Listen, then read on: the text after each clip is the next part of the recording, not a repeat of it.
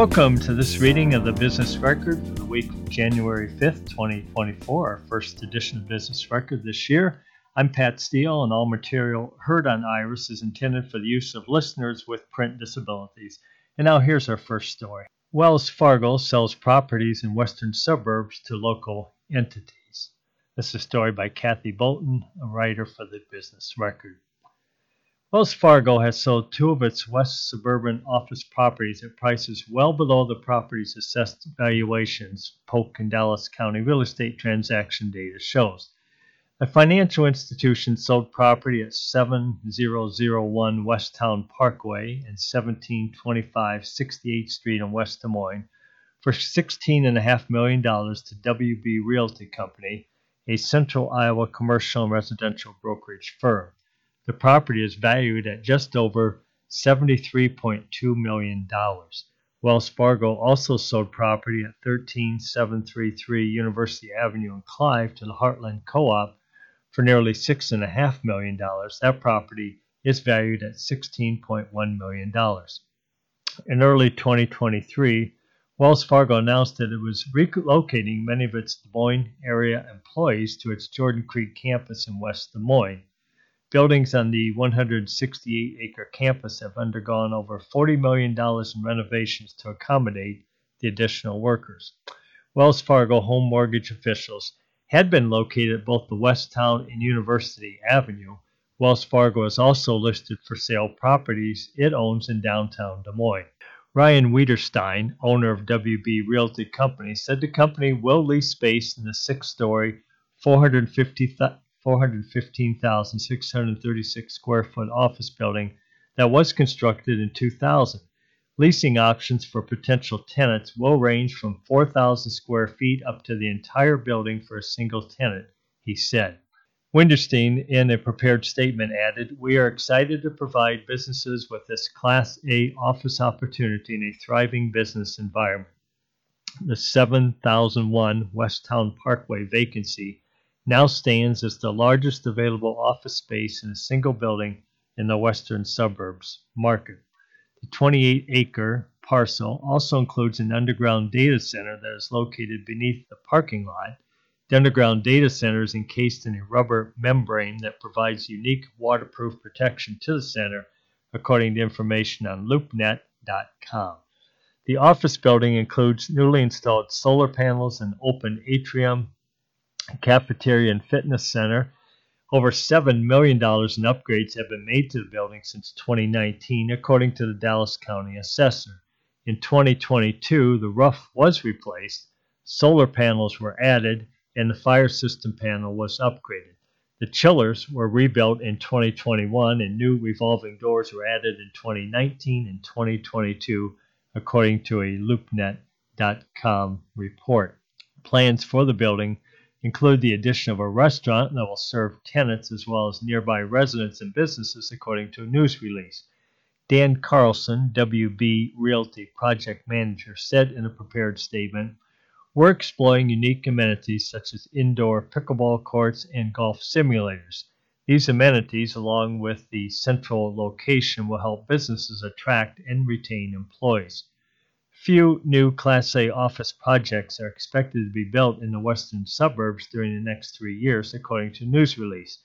High interest rates are deterring some companies from building new offices, and instead, some are considering relocating into existing vacant spaces. The decline in new construction is expected to drive demand for existing high quality office spaces, according to Brittany Freund, WB Realty's Senior Vice President of Commercial Real Estate. This demand, she said, along with attractive rental rates, will position 7001 Westown Parkway as a key choice for businesses looking for Class A office space. The property's assessed valuation of $73.2 million is nearly 10 million, or 15.5% more than in 2022, when its valuation was $63.37 million according to the Assessor's Information Office. The transaction also includes 1.7 acres at 1725 68th Street, on which a surface parking lot is located That property is valued at $674,710. Listing agents in the transaction recorded December 29th include Justin Lossner, Jeffrey Miller, Michael Menard, and Lucas Hedstrom, all of JLL's Des Moines offices. In a related transaction, Heartland Co-op has acquired the Wells Fargo property at 13733 University Avenue. Officials from Heartland Co-op did not respond to a request for comment. The 11 acre parcel includes a three story, 103,813 square foot building that was constructed in 1999. The property is near Heartland Co-op's administrative offices at 2829 Westown Parkway in West Des Moines. The cooperative leases office space in the building. The cooperative operates grain elevators in over 70 locations in Iowa, Nebraska, and Texas. The transaction between Heartland Co-op and Wells Fargo was recorded on December 28. Mediacom Communications announced that it has completed the transition of its West Des Moines network to the new 10G platform, which aims to achieve the symmetrical speeds of fiber on a cable network. The 10G platform will allow Mediacom to scale from current speeds of 1 gigabyte to 10 gigabytes per second and beyond in the coming years, according to a press release. It will also close the bridge between download speeds and typically much slower uh, upload speeds, which is used for video calling and streaming live video.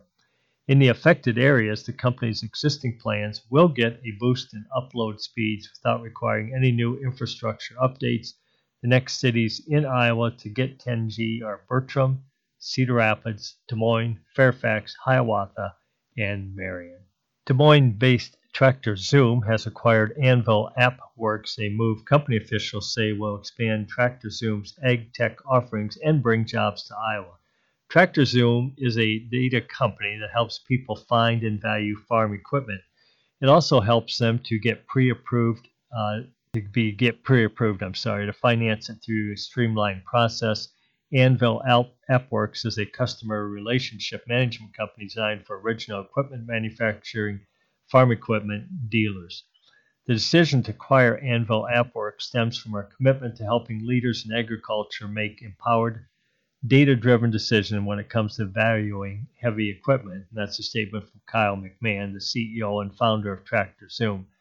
He added, This acquisition allows us to scale our ag tech products and bring further innovation to the market, benefiting our dealer customers and the industry as a whole. Tractor Zoom's Pro product gives dealers real time supply and pricing information to help them better manage their inventories and increase turnaround on deals. Anvil AppWorks, based in Plymouth, Minnesota, offers a dealer specific platform designed to streamline internal sales and equipment data management. According to the release, by acquiring Anvil AppWorks, TractorZoom hopes to unify dealership data with real-time supply and pricing info. TractorZoom will continue to operate from its headquarters in West Des Moines. It will add 16 employees from Minnesota, according Elsewhere from the January 5th edition of the Business Record, the Center at 6th, a planned market and business incubator supporting entrepreneurs from underserved communities, has secured a $700,000 grant from the Wells Fargo Foundation. The funds will be used to complete construction of a two story commercial and residential space at 1714 6th Avenue in Des Moines with an expected completion date in the fall of 2024. The building will have 9,000 square feet, including an on site commercial kitchen and an indoor market where small business tenants can directly sell their products. Marques Ashworth said in a prepared statement Wells Fargo understands our vision for the center at 6th and has stepped up to make it a reality. Ashworth is a Des Moines entrepreneur and a member of the Business Records 2023 40 Under 40 class and is spearheading this project. The incubator has helped launch businesses such as Nadia's French Bakery and Jambo African Cuisine by helping them with startup costs and other logistics. Staff from the Center at 6th and the Evelyn K. Davis Center helped Nadia's owner, Blandine Nadia Ahusu, find commercial kitchen space, sell her goods at the downtown farmers market, and move into a storefront which will open in January. Nadia's is an example of what we're hoping to achieve with the center at six, but in greater numbers, Ashworth said. Having kitchen and retail space in one location will make it possible for us to help more people turn ideas into viable businesses. In 2022, the project received a $3 million grant from the Iowa Nonprofit Innovation Fund and a $300,000 matching grant from the City of Des Moines. The donation from Wells Fargo is the largest from a private foundation to date, according to the release. Laura Howe, regional banking executive at Wells Fargo, said, Small businesses add life and joy to our neighborhoods, and as the bank of doing, we're committed to helping them succeed financially. The name The Center at 6 pays homage to the former Center Street Business District, once the core of Des Moines' black small business community until its demise during the construction of Interstate 235 in the late 1950s. Business Publications uh, 2023 newsmakers, uh, I'm sorry, news changemakers talk about their goals, strategies for the future. Uh, this was a story written by a combination of business record staff, and the first person they talked to was Kevin Foley, who is the executive director of Des Moines International Airport. It took Des Moines International Airport officials and the city's business and civic leaders five years of campaigning and educating the public on what an expanded facility and new terminal could do for the region before a $350 million bond referendum was ready to go to voters this year. Nearly 80% of voters who participated approved. The outcome will be apparent in the near term and possibly for decades an estimated $75 million in savings for the parking garage expansion and new terminal that means more gates to allow more flights into a busier Des Moines airport. Kevin Foley told the Business Record the day after the November 8th election that the voters' decision adds additional ammunition for us to go to additional government entities, specifically federal and state, and say, hey, look, we've got all the support in the world. Your constituents are saying this has to get done. Stories like these bring change to Central Iowa, and the people behind them are change makers. On December 13th, Business Publications Corporation awarded our inaugural News Changemaker Awards for 2023. 18 finalists and six winners were honored as part of the company's 2040 event to celebrate the 20th anniversary of DSM Magazine and the 40th anniversary of the Business Record.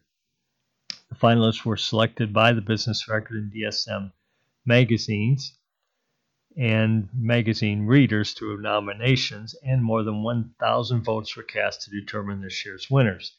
The awards recognize people and organizations making headlines in business and culture, and we asked our finalists to reflect on their legacy, explain their strategies for success, and look toward the future. And uh, first one they interviewed of the winners was uh, former Mayor Frank Cownie, and he was chosen as the legacy uh, winner. After serving as mayor of Des Moines for 20 years, Cownie chose not to seek re-election. His tenure was noted for an increase in city park access and a focus on environmental issues. He was first elected mayor in 20 and 2003 and took office in 2004. Since then, he has helped lead downtown growth and revitalization and efforts to increase residential housing downtown he is also known for his environmental work and increasing access to city parks. Cownie, age 75, said it was the transparency, communication, and collaboration of the city, business owners, and residents that have led to the revitalization of downtown, making it an economic hub for Iowa and the region. It's that convening of groups that he credits for Des Moines' growth and for positioning the city for continued growth in the future. And the next uh, winning category was in culture, and the winner there was Molly Phillips, executive director and general manager of Iowa PBS. Phillips is retiring from Iowa PBS after 34 years with the organization, the last 10 in her current role. Iowa PBS has thrived under her leadership, a time that included its 50th anniversary. During Phillips' tenure, Iowa PBS expanded its programming and responded to new trends in broadcasting technology, including the addition of PBS Kids programming and YouTube channels, multiple live streams, and on demand viewing. She helped lead an organization rebrand at the network and earned dozens of national awards and regional Emmys. The next category was the business story of the year, and the winner was Des Moines International Airport as it breaks ground on expansion. The Des Moines Airport Authority broke ground on its terminal expansion, received an affirmative bond vote from the community, Airport Executive Director Kevin Foley and the Des Moines International Airport Authority have navigated the plan to expand the airport, including the new terminal and the expansion of the parking garage.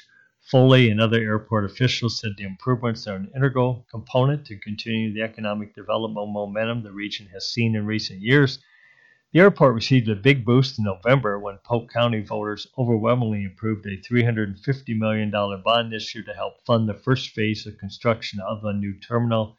The airport celebrated the beginning of construction on a new terminal with a groundbreaking ceremony in the fall of 2023. Completion of the first phase of the new terminal is planned for the fall of 2026. The next category is the Cultural Story of the Year, and this award recognizes a notable story of a nonprofit cultural organization or cultural leader's success and achievement that have made a significant, uh, excuse me, significant contribution to the community. And the winner was Easter Lake. Easter Lake's new recreation site will be one of the most universally accessible waterfront parks in the country. The Athene North Shore Recreation Area project at Easter Lake Park was designed to be a universally accessible waterfront with features to make the beach and activities like canoeing and rowing available to all. The process used to design the space, which was led by Molly Whipker and partners at Shive Hattery and the Harkin Institute, is available as a tool for other project leaders seeking to apply universal design. After renovations are completed in 2024, Polk County Conservation will have completed $23.2 million in renovations since 2018 across the park. More than $8 million was raised through local and state funding, along with private donations. Fundraising was led by former Casey CEO Bob Myers, former Hy-Vee CEO Rick Jurgens, and EMC um, CEO uh, Scott Jean. The next category was Business Leader Newcomer of the Year. This award recognizes a business leader who is new to the community or in a new position of leadership in the organization who has already and will continue making significant contributions to the community. And the winner of this award is Dr. Adrian Henry, president of Mercy College of Health Sciences. Henry is now in his second year as president and CEO of Mercy College of Health Sciences after previously serving as chief academic officer and associate provost at Hallmark University in San Antonio, where he had been Dean of Arts, Sciences, Graduate Studies, and Research.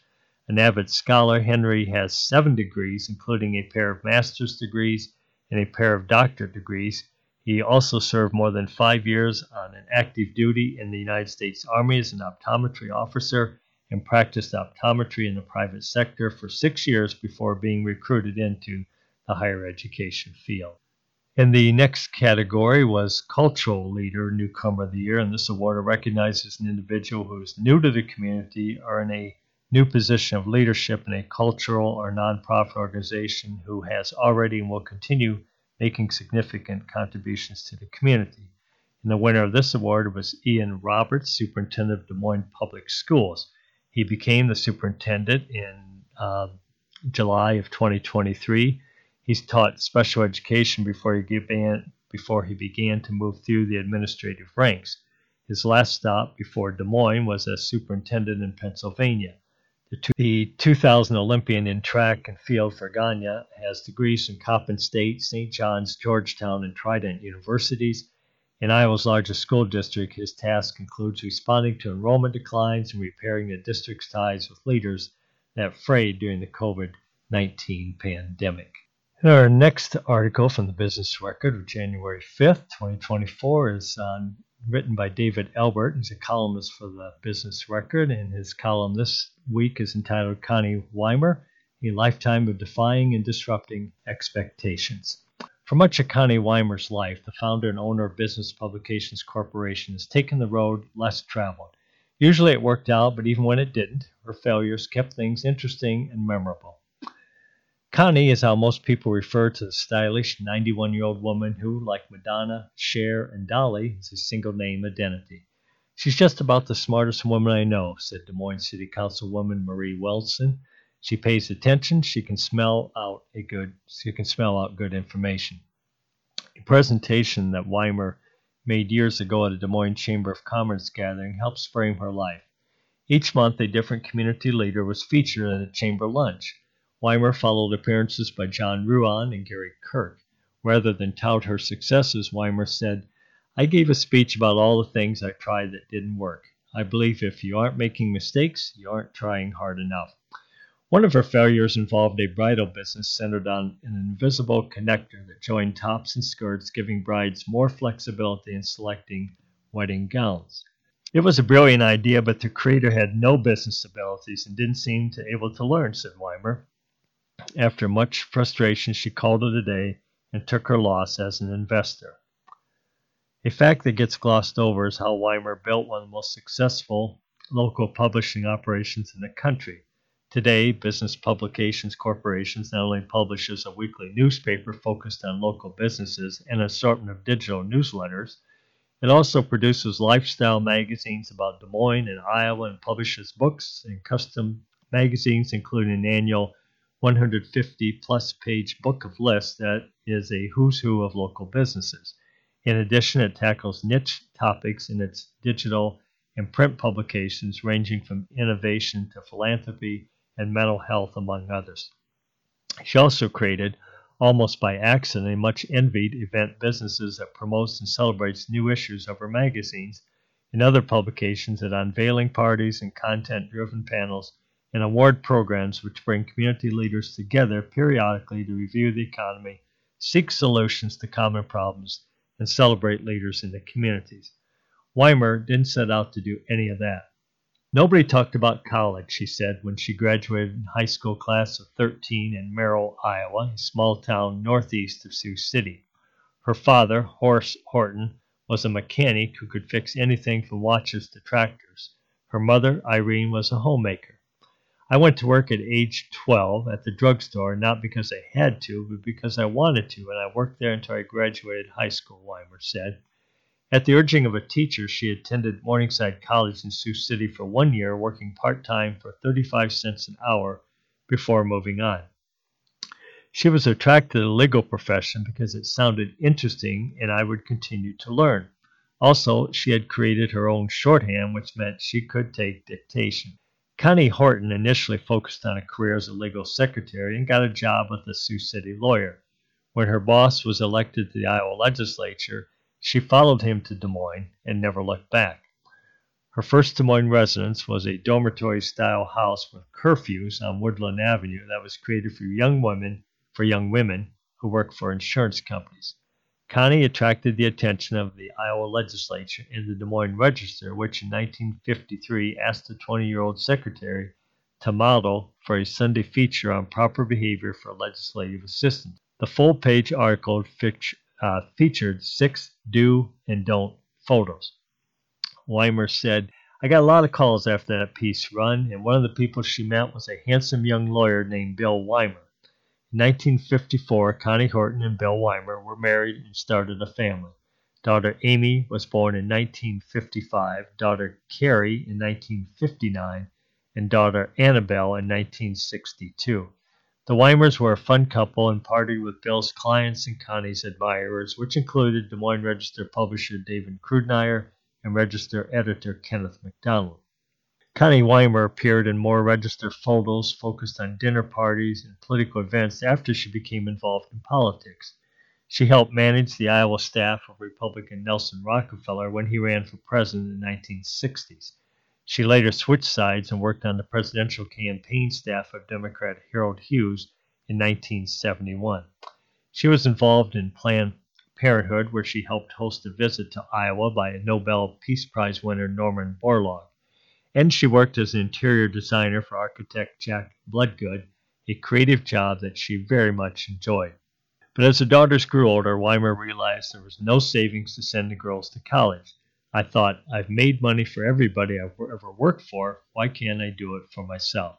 She started thinking about businesses where she knew people. I narrowed that down to three categories lawyers, realtors, because her husband knew a lot of people in real estate, and Bill Knapp was a close friend of both Connie and Bill Wimer. And the third category, bankers. That effort steered her to the real estate title business. I didn't know anything about it and it sounded boring, so she set it aside and kept looking. About a year later, she came back and did a deeper dive into each of four local title companies.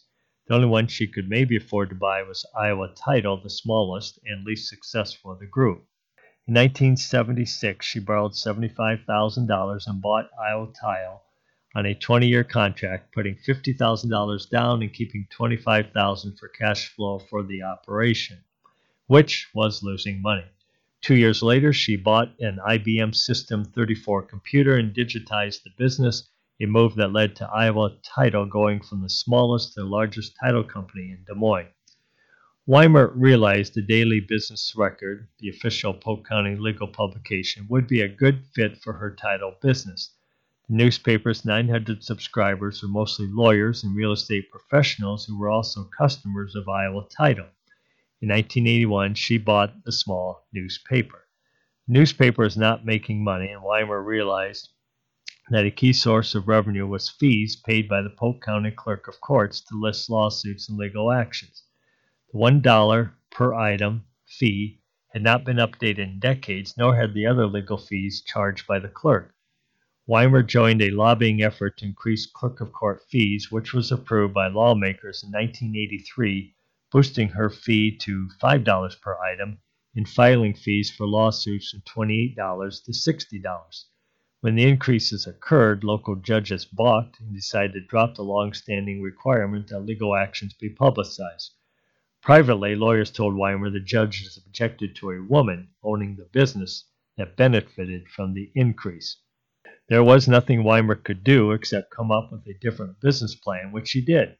She took a giant step and decided to make the daily newspaper into a weekly publication and focus on something she knew more about than any other media executive in the Des Moines area small businesses.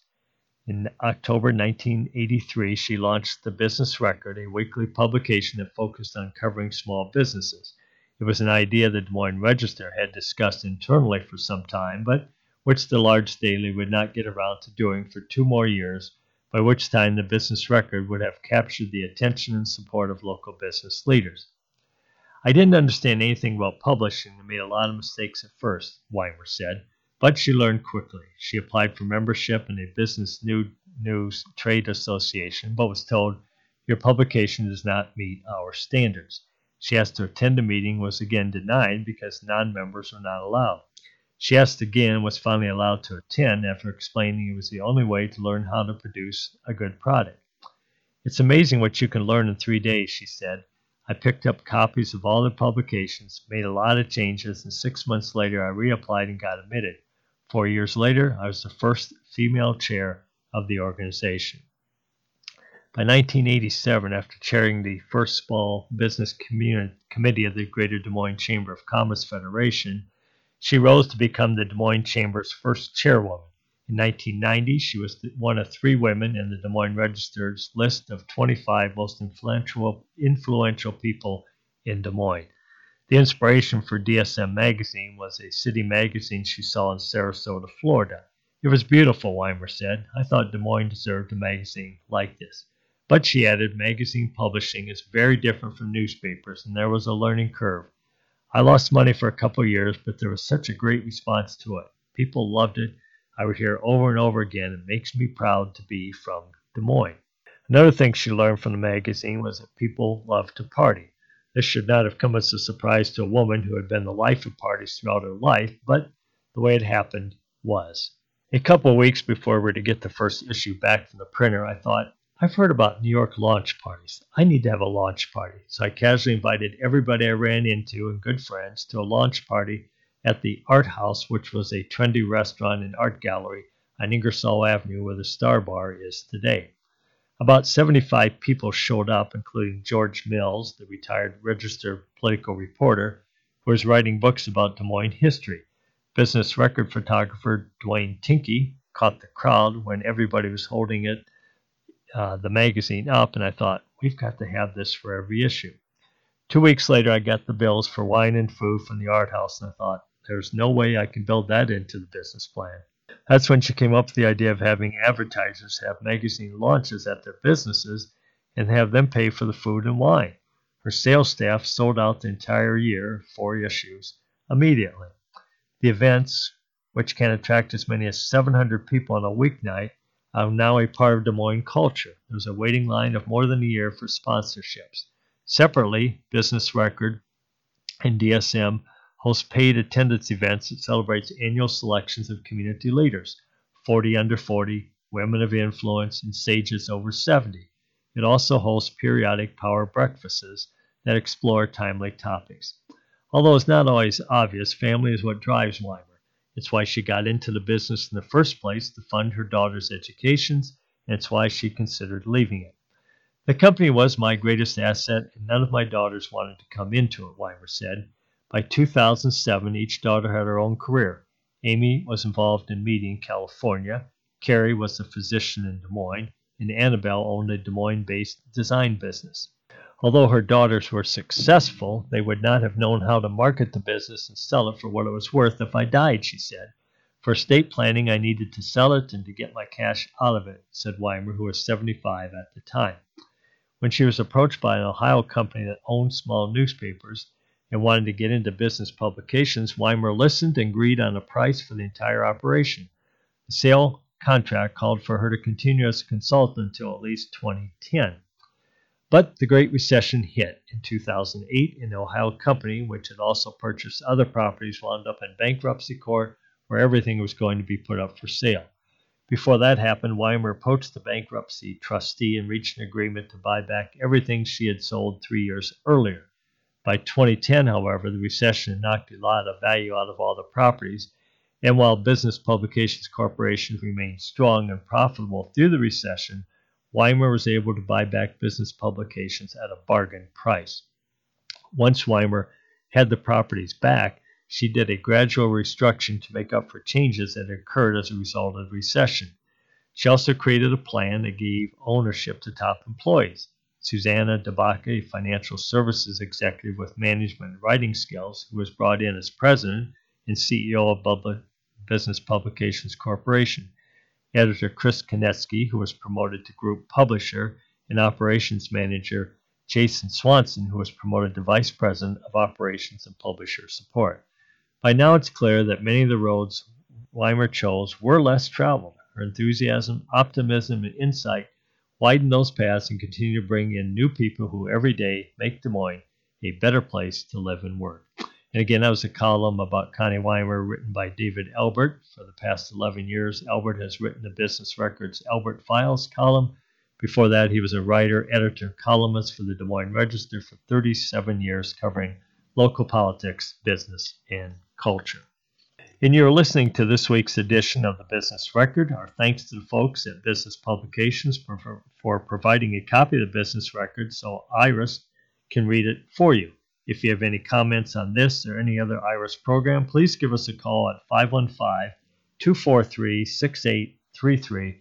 And now back to more stories in the Business Record. Business Record, as part of its anniversary and taking a look back at 2023, interviewed some uh, business leaders, community leaders, um, and so we'll uh, read some of those interviews. The first one is Clyde Evans, Community and Economic Development Director for the City of West Des Moines. He retired in July after 32 years with the city of West Des Moines. He oversaw several major development and redevelopment efforts. During his tenure, he grew up in Illinois, graduated from Ball State University in Indiana.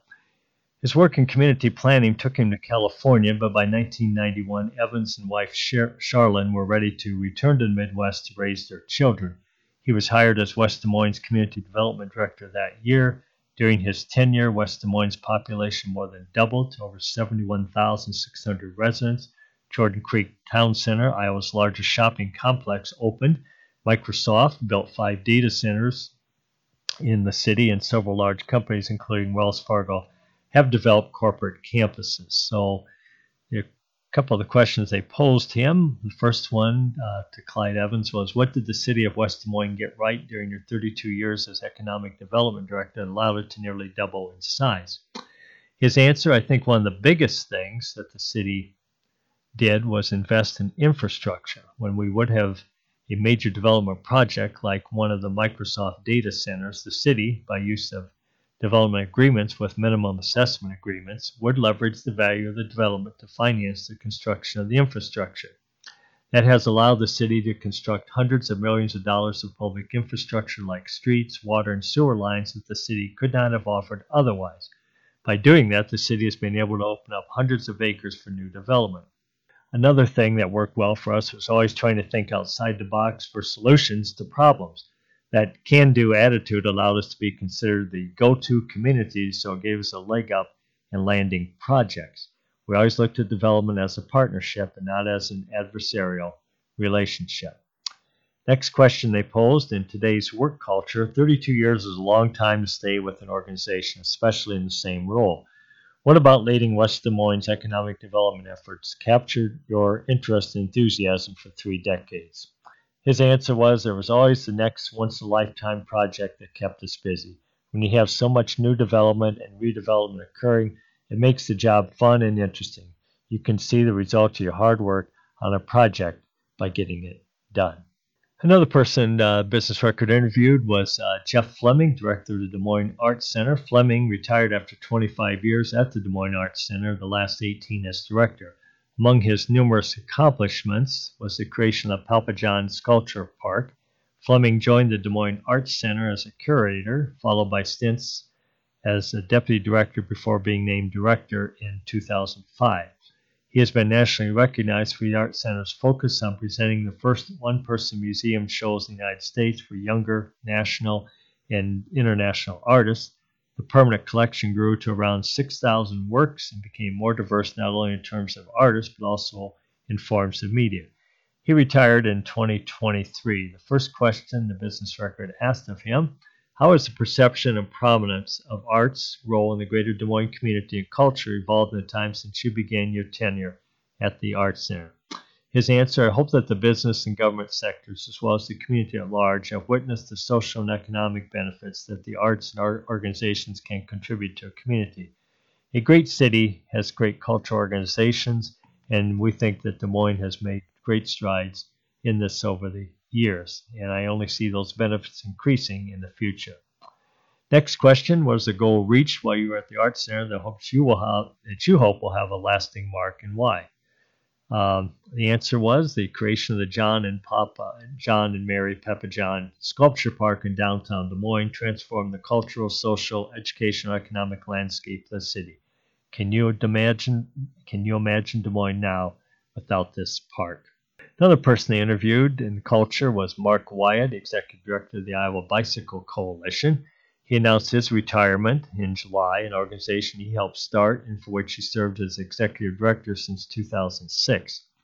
During his tenure, Wyatt worked the legislature, the Iowa Department of Transportation, and community partners to expand the state's trail system, bring more people to bicycling, elevating awareness of bicycling as a healthy activity, and making the state's roads and trails safer for cyclists. First question they posed to Mark was Cycling has become a part of Iowa's identity both inside and outside of the state. What has the sport and cycling as a recreational opportunity done for the state's economy? What needs to be done, including the build out of Iowa's trail network, to grow the sport's benefits even more? His answer, the simple but effective answer, is infrastructure.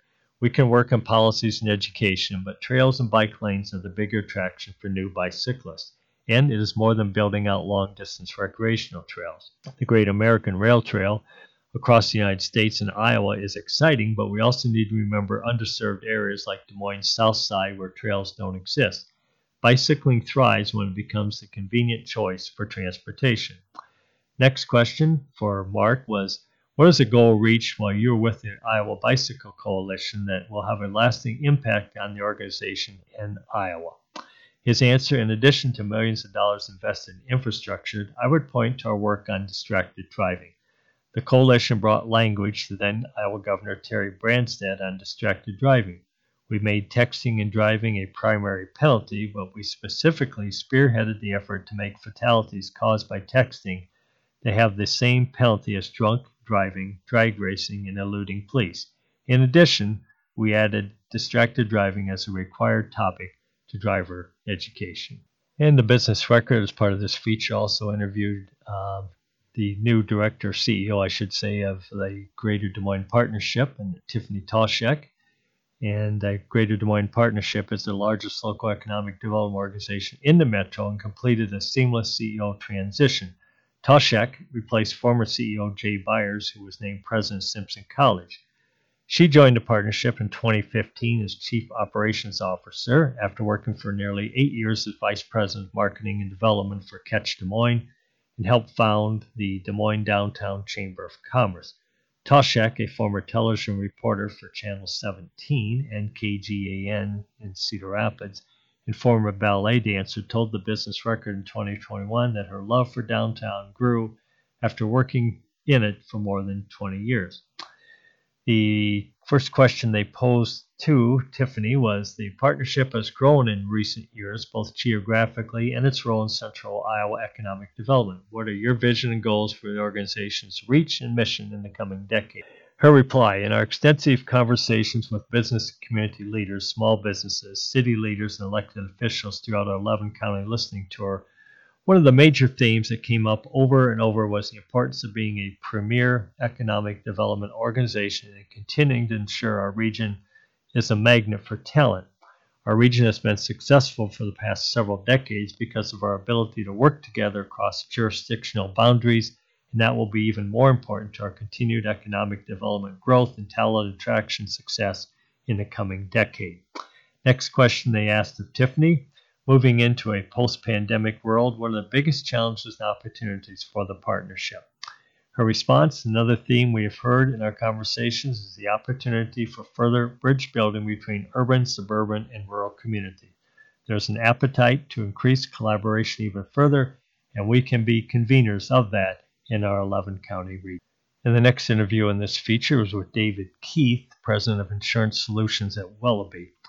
Keith uh, will become the CEO of the recently rebranded Wellabe, formerly American Enterprise Group, in January. He's currently president of Insurance Solutions. He joined Wellabe in 2016, serving as chief operations officer for four years before moving into his current role, where he oversees sales, product solutions, customer service, technology, and innovation uh, teams in AE Ventures, the insurtech arm for Wellabe. Before joining Wellabe, Keith was the founder and CEO of SE2, a third party technology solutions provider and administrator for life and annuity companies. He holds a bachelor's degree in business and, economic, and economics from St. Mary's College of California. First question they asked of uh, David was AI integration is being discussed for nearly every industry. What are the core practical applications for AI, uh, which is artificial intelligence? In the insurance and insurtech industries and how will business and individual consumer clients feel its impact. His answer uh, AI can be leveraged in many ways. This includes how we operate our business and utilizing AI to ensure transaction processing. By using both digital and data at the point of sale, we can help create a seamless experience for both agents and consumers, tailoring our approach to how they want to transact with us. This is important for meeting and exceeding expectations in a rapidly changing environment. When it comes to AI capabilities in the form of advanced analytics, we improve complex decision making in the various business functions like claims, underwriting, etc., to help drive better outcomes. Next question they posed to uh, Dave Keith What's your strategy and philosophy for assuming the top leadership role in an existing company? His answer I like to summarize my taking over the CEO position of a thriving company in one phrase maintain course, full speed ahead. Wellabe has been on a path of growth and transformation the last few years, and we're starting to hit full stride. Moving to a unified brand has removed some of the natural inhibitors that presented or that prevented a one team, one focus mindset, as well as provided us an opportunity to increase our visibility and tell our story more effectively. My strategy is to leverage our strengths and competencies, which include our talent, operating capabilities, and position in the market to be the most trusted provider of health and wealth solutions in an increasingly connected world. I believe we should strive to be a high performing team, striking the balance of planning for the long term while nimbly responding to the changes in the short term. We also need to be good stewards of the company and continue to uphold the principles of a mutual company. We will do this by 1. Establishing purpose to all parties that interact with Wellabe, employees, members, and partners, and two, cementing long term thinking and value for our policyholders. We'll achieve these principles through discipline, innovation, and thought leadership. Business Record, as part of this feature, also interviewed Amanda Wanke. She's the CEO of DART, um, the state's largest public transit agency. She's 46 years old and returned to the transportation agency after she left DART in October 2022 to join New Flyer and MCI, a bus and coach manufacturer. She replaced uh, Elizabeth Presutti, who left earlier this year after 11 years as CEO. Wanke first joined DART in 2015 as Chief External Affairs Officer and was named Chief Operating Officer and Deputy CEO in May of 2020.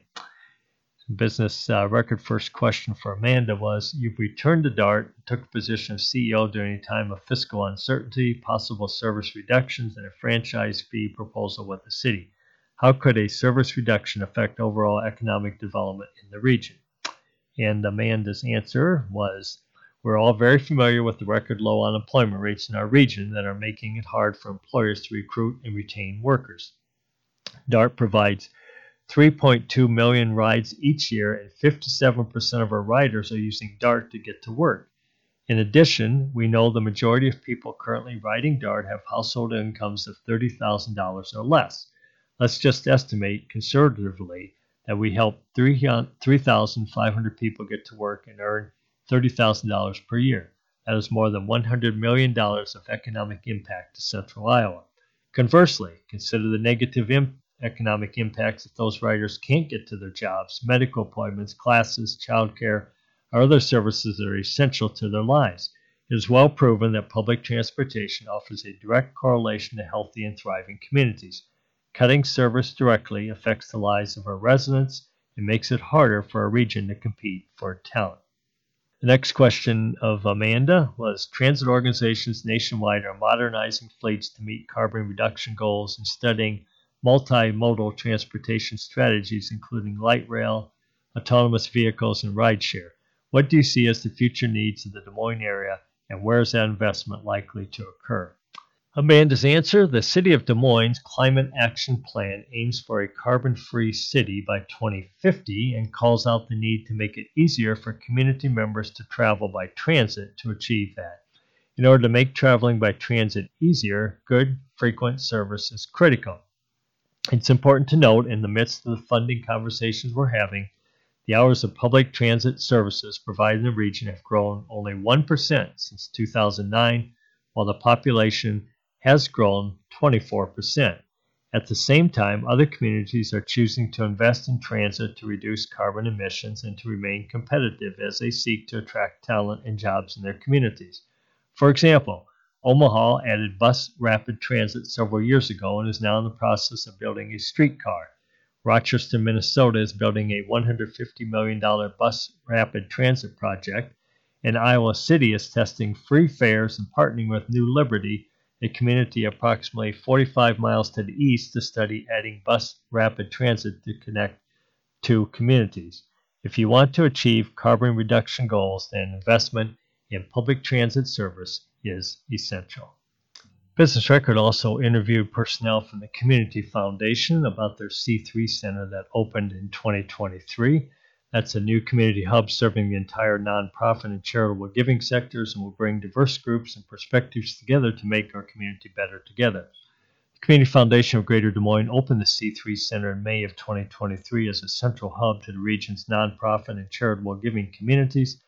The foundation purchased the former Tri City Electric building behind its headquarters in the Finkbine Mansion and broke ground on the project in May of 2022.